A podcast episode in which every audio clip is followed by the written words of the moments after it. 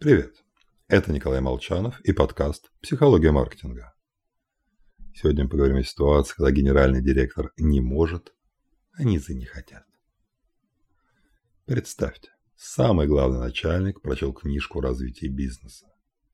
Вдохновился условным Адидасом. Командует о начале изменений, спускает инициативу вниз. А там всем плевать.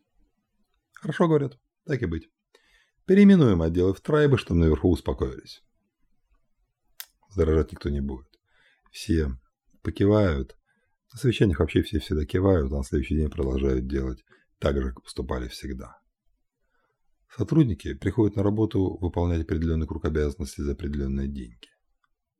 Слово «изменение» они слышат как «акционеры хотят больше денег, милорд». Тем более, что поощрять и мотивировать сотрудников считается дурным тоном. Руководитель полагает подарком сам факт преобразования. Но на увеличение фото рассчитывать не стоит еще и потому, что обычно изменения затевают не от хорошей жизни. Они говорят, когда в компании проблема.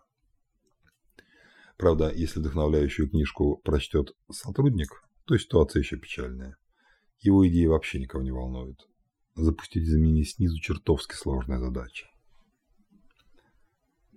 Часто думают, что самое сложное написать стратегию или заказать ее Маккинзи за ошеломительные деньги, после чего бухнуть отчет перед топ-менеджментом со словами «Держите, вот наш бизнес-план».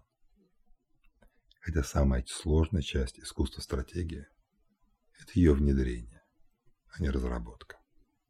С вами был Николай Молчанов и подкаст «Психология маркетинга».